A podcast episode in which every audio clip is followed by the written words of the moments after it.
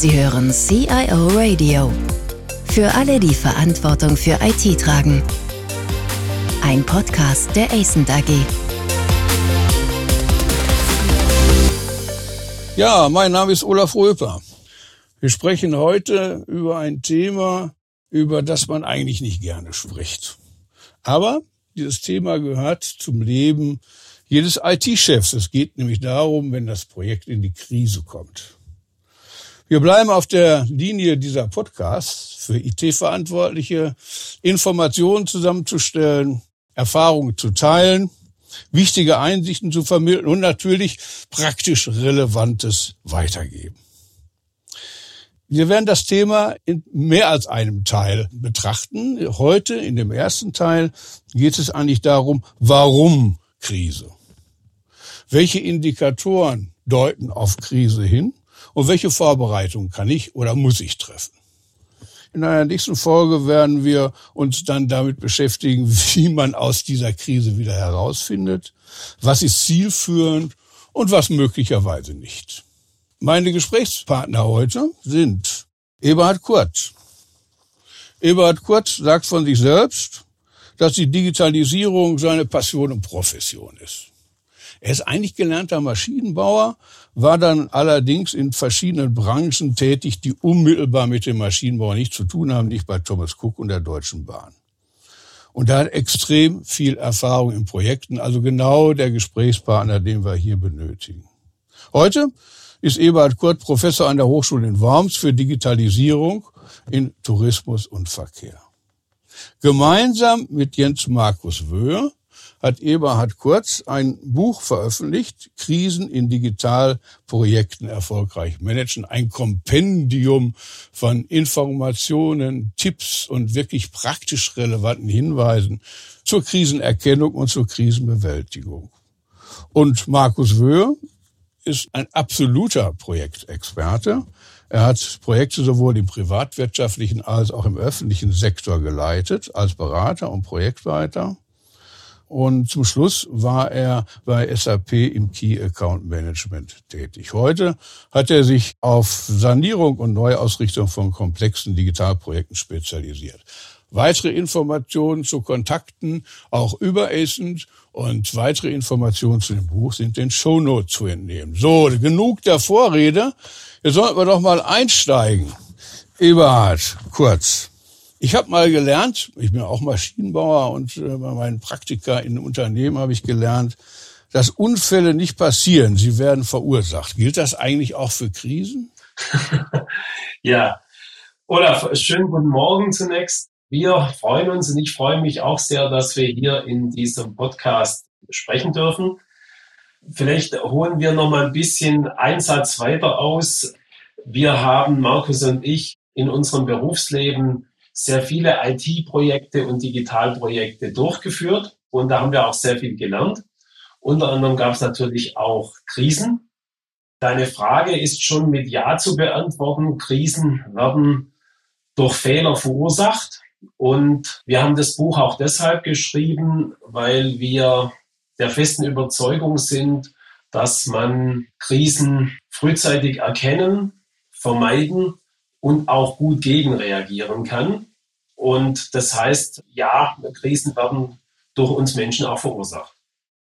Ja, Markus, welche Hauptgründe gibt es eigentlich, dass plötzlich Projekte in Krisen kommen? Was sind denn so die typischen Konfliktfelder, die sich dann letztlich in einer Krise manifestieren, aus eurer Erfahrung heraus? Ja, Olaf, vielen Dank erstmal für die nette Einleitung. Ich komme direkt auf deine Frage typische Beraterantwort kommt auf das Projekt natürlich drauf an. Wenn wir von hinten auf eine Projektkrise gucken, ja, dann erkennen wir sehr oft gewisse Stränge und gewisse Verläufe. Und wie man so schön sagt, am Ende ist man meistens schlauer. Diese Verläufe und ja, manchmal kann man sie auch Krisenherde nennen oder ja, Faktoren, die geben Signale ab. Und diese Signale, die werden entweder erkannt oder die werden nicht erkannt. Wenn man jetzt versucht, auf Ursachen zu kommen, dann muss man feststellen, im Bereich der Digitalprojekte dass es oftmals ein Sammelsurium von ganz vielen Faktoren ist. Insofern sprechen wir auch nicht gerne von Ursachen, weil da versucht man dann auf eine Ursache irgendwie zuzusteuern und dann mit einem ganz einfachen Quick Fix 1, 2, 3, wir lösen diese Ursache, sondern diese Faktoren, die sammeln sich und viele Projektleiter merken nachher, ja, sie kriegen es nicht mehr gegriffen, dieses Knäuel. Typisch an allen Sachen ist, dass es immer etwas mit Kommunikation zu tun hat. Ja, typisch ist es auch, dass es oftmals mit Ressourcen zu tun hat. Ja, wir haben es in dem IT-Bereich oder in dem gesamten Digitalbereich haben wir es schon seit Jahren mit Ressourcenproblemen, gerade in innovativen Themen zu tun. Und was typisch ist, und da komme ich eigentlich ursprünglich her, dass alles, was mit Akzeptanz zu tun hat und dass es keine nur technische Geschichte ist, sondern auch die Frage, wie man Technik in die Organisation trägt, wie man sie sozusagen klassisches Wort Veränderungsmanagement, Organizational Change, ja, wie man sie dann sozusagen in die Projekte trägt. Und das ist ein ganz, ganz großer Bereich, den man natürlich sehr früh antizipieren muss und bearbeiten muss. Wenn man bei früh antizipieren ist, äh, dann meine Frage, vielleicht kann Eberhard die beantworten, warum erkennen wir in Projekten einfach die Dinge manchmal so spät? Also ich kann mich aus eigener Erfahrung noch erinnern, dass dann auf irgendwelchen Ebenen Projektmitarbeiter dann schon sehr früh gesagt haben, das geht schief. Nu trifft das nicht immer ein, ja, aber woran liegt das eigentlich, dass man so spät immer reagiert? Ist das eine Frage der Signalinterpretation? Auf die Frühindikation kommen wir gleich nochmal. Aber was ist das eigentlich? Ist das Unfähigkeit des Führungspersonals? Ist das Nicht-Wollen? Was ist es? Aus meiner Erfahrung ist, glaube ich, ein Hauptgrund, dass Führungskräfte Kraft ihrer Funktion die Dinge optimistisch und auch positiv sehen müssen. Und ich kann es auch aus eigener Erfahrung sagen, dass man diese, diese Signale wohl wahrnimmt, dass man aber hofft, durch Kraftanstrengung des Teams und durch eigene Kraftanstrengung und durch die, die Dienstleister, die für einen arbeiten, dass man das schon noch hinbekommt. Und ich glaube, das ist eine, einer der Hauptgründe, dass man Dinge nicht früh genug also man sieht die Dinge schon früh genug, aber man agiert häufig nicht schnell genug. Das ist meine Erfahrung. Also irgendwie so eine menschliche Geschichte, man will sich keine Blöße geben? Blöße glaube ich gar nicht im Vordergrund. Im Vordergrund ist, glaube ich, der unternehmerische Optimismus und die Passion und das Engagement, dass man etwas hinbekommen will und man glaubt aufgrund seiner beruflichen und Projekterfahrung, ja, das schaffen wir noch. Aber welche sind denn so typische Frühindikatoren? Ich weiß, Markus, möchtest du darauf antworten? Also es gibt sicher ein ganzes Set und ihr habt ja in eurem Buch da auch äh, sehr lange dazu geschrieben, diese Frühindikatoren. Was sind denn solche Frühindikatoren? Also wir unterscheiden nach Früh- und Spätindikatoren. Also ich will jetzt diese Unterscheidung jetzt mal von vornherein machen. Die Frühindikatoren, das sind Indikatoren, die sozusagen in einer Situation, wo das Projekt in einem Normalzustand noch in einem Normalwasser sich bewegt und die sozusagen überall im Projekt aufpoppen. Ja, die Frühindikatoren sind beispielsweise, das ist jetzt nichts Neues von uns, aber ein typisches ist, dass es Nachfragen zum Ziel nochmal gibt. Ja, also was ist Ziel des Projektes? Das wird in der Regel in den ersten, ich sag mal, wenn ein Projekt, sagen wir mal sechs oder zwölf Monate dauert, ja, in den ersten zwei, drei Wochen überhaupt nicht diskutiert, weil da sagen ja alle, ja, ja, wir wissen ja, was Ziel des Projektes ist. Und irgendwann, wenn man auf einmal an die Arbeit geht, klassischerweise ist das dann, wenn die ersten Anforderungen mal hart diskutiert werden, ja, dann kommen solche Sachen hoch wie, ja, wollen wir das denn überhaupt hier in diesem Projekt behandeln oder gehört das nicht dazu? Das ist zum Beispiel ein Frühindikator, dass so etwas aufpoppt. In der Regel wird sowas alles noch sachlich gemacht. Also viele Leute denken immer, dass der menschliche Streit oder der Konflikt, dass der unbedingt sozusagen laut sein muss. Nein, gerade in dieser Situation ja, halten sich alle sozusagen an die Projektregeln, ja. Aber da ist derjenige, der mit der Brille des Krisen- oder Risikomanagements drauf guckt, ja, der muss dort ganz besonders drauf achten. Spätindikatoren, ganz kurz nur, Olaf. Spätindikatoren sind dann diejenigen, die sich dann in den Papers zeigen. Zum Beispiel Zeitüberschreitung mit steigender Tendenz. Das ist dann auch eine steigende Anzahl von offenen Entscheidungen. Ja, das merkt man dann immer in den Projektmeetings. Ja, der Projektleiter merkt auf einmal, dass wir Zeitprobleme haben, Qualitätsprobleme haben, Kostenprobleme haben und so weiter. Ja, und das sind dann die Spätindikatoren. Ja, die Frühindikatoren, die sind überall in der Organisation und die müssen identifiziert werden. Ja, sehr schön.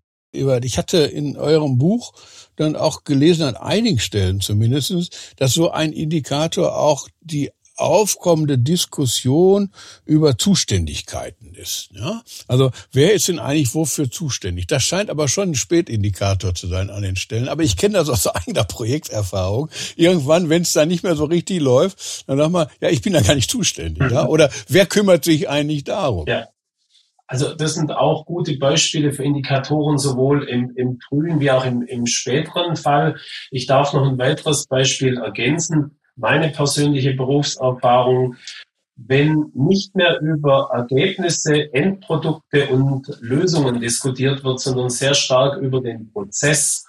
Und wenn zum Beispiel, ich sage es mal etwas bildlich, wenn beschrieben wird, wie fleißig waren wir, wie viele Meetings haben wir gemacht, wie viele Protokolle haben wir erstellt, wie viele Workshops haben wir durchgeführt. Wenn diese Berichterstattung im Vordergrund steht und nicht mehr über Ergebnisse gesprochen wird, dann ist es auch so ein Indikator, über den man schnell erfährt, dass das Projekt in einer beginnenden Krise ist.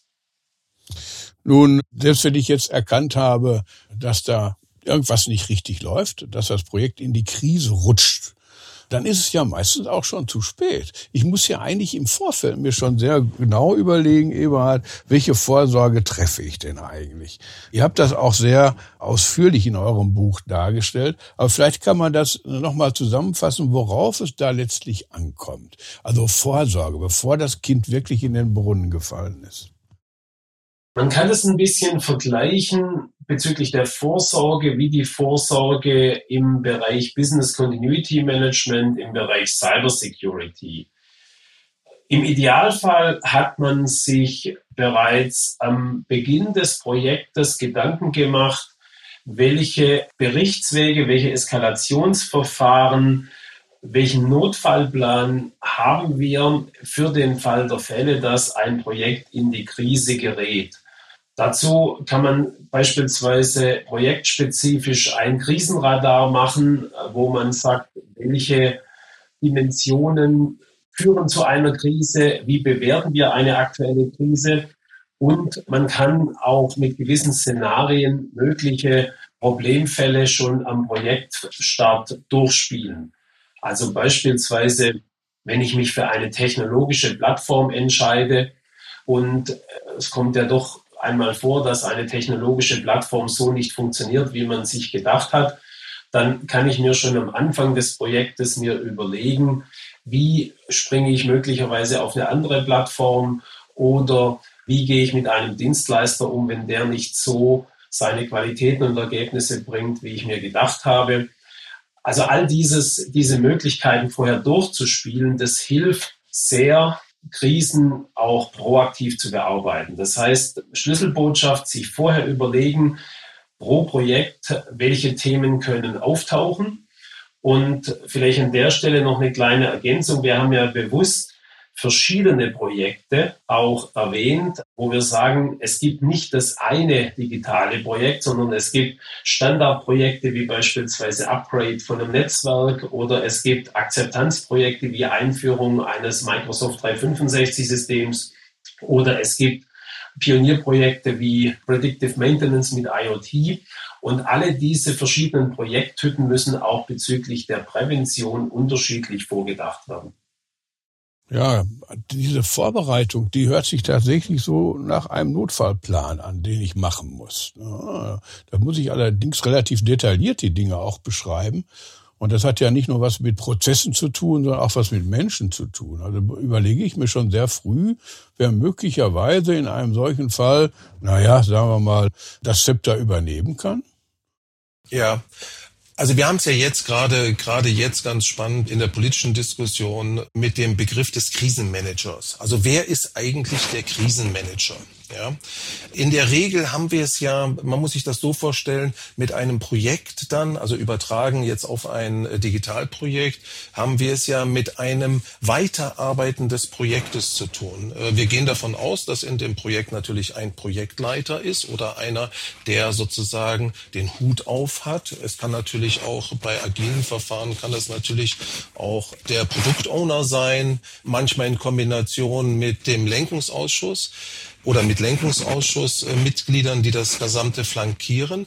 Wir gehen aber davon aus, dass der Projektleiter für das Weiterarbeiten des Projektes sozusagen jetzt erstmal zuständig ist. Insofern nicht automatisch derjenige, der auch die Krise dann bearbeiten soll im Sinne von Sanierung oder Neuausrichtung oder Abbruch. Ja?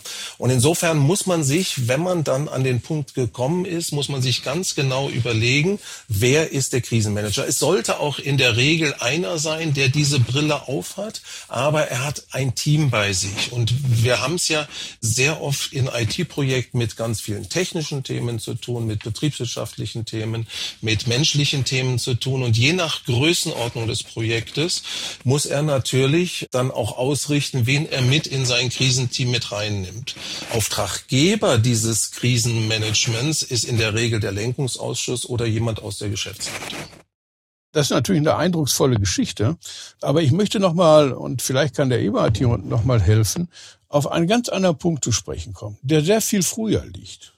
Vielfach scheitern Projekte ja, ich sage das mal in der Geburtsstunde bereits, weil sie hm, zu groß, zu herausfordernd sind, weil die Ressourcen nicht da sind. Wie sind da eure Erfahrungen? Was, was zeigt schon von vornherein, so ein Projekt wird nie laufen, so ein Projekt kann nicht funktionieren? Gibt es da nachweisbare Effekte, nachweisbare Ratschläge, die man auch weitergeben kann?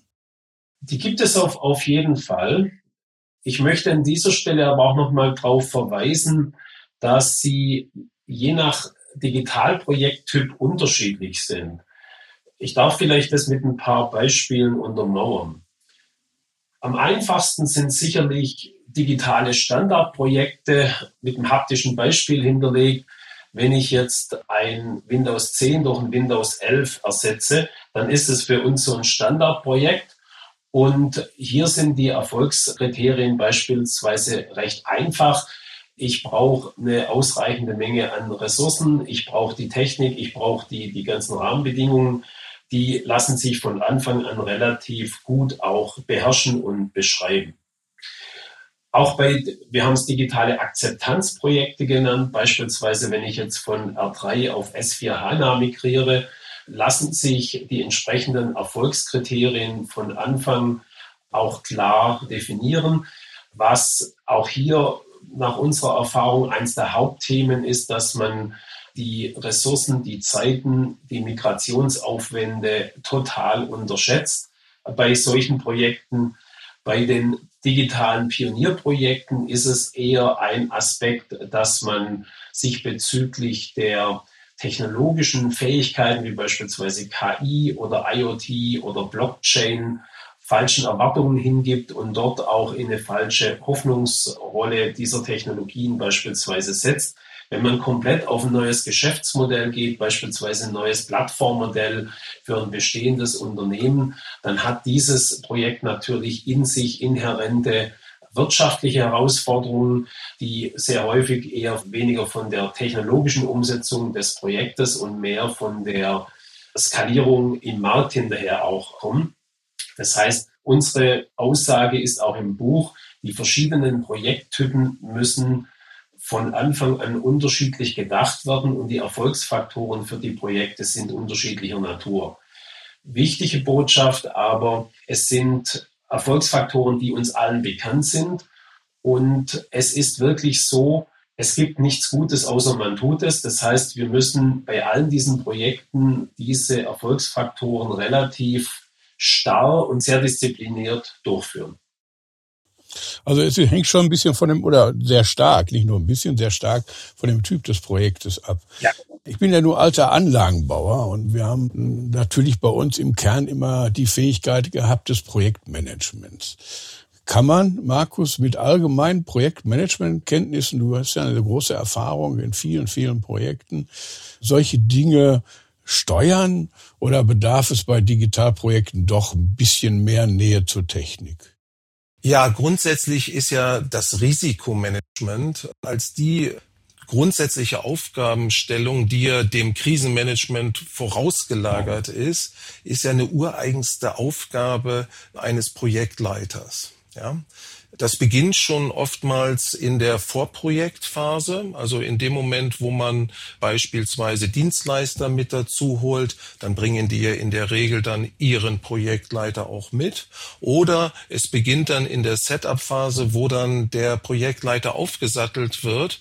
Und da sollte man auf jeden Fall darauf achten, dass der Projektleiter ja eine ganz besondere Brille auch aufsetzen kann. Also je nach Projekttyp ist es entweder die Unternehmensbrille, ja, also das, was beispielsweise hinten rauskommt, das wäre zum Beispiel in einem Disruptor-Projekt, oder dass er die Brille aufsetzt im Sinne eines Veränderungsmanagers, auch weiß, aha, wir müssen nachher in verschiedene Organisationen das Projekt auch ausrollen ja, oder eben in einem eher technikgetriebenen Standardprojekt muss er dort auch wissen, welches die Faktoren sind. Und die werden dann in einem ja, Risikotool sozusagen festgehalten, permanent getrackt. Es gibt in ganz großen IT-Projekten klassische Tools, die sowas auch tracken. Aber wir sind eher immer auch ein Freund davon, die wichtigsten fünf bis zehn Sachen, die wirklich auch qualitativ sich anzuschauen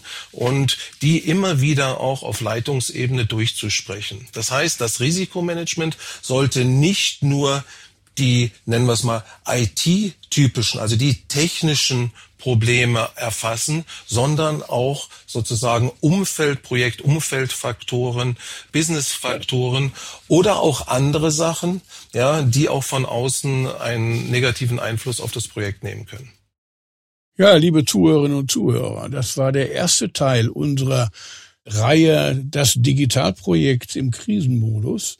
Freuen Sie sich mit mir auf den zweiten Teil, in dem wir dann anschließend versuchen werden, das Projekt, das in die Krise geraten ist, da wieder rauszuholen. Ja, oder es zu beenden. Wir werden sehen. Freuen Sie sich mit mir, der zweite Teil feucht demnächst. Vielen Dank fürs Zuhören.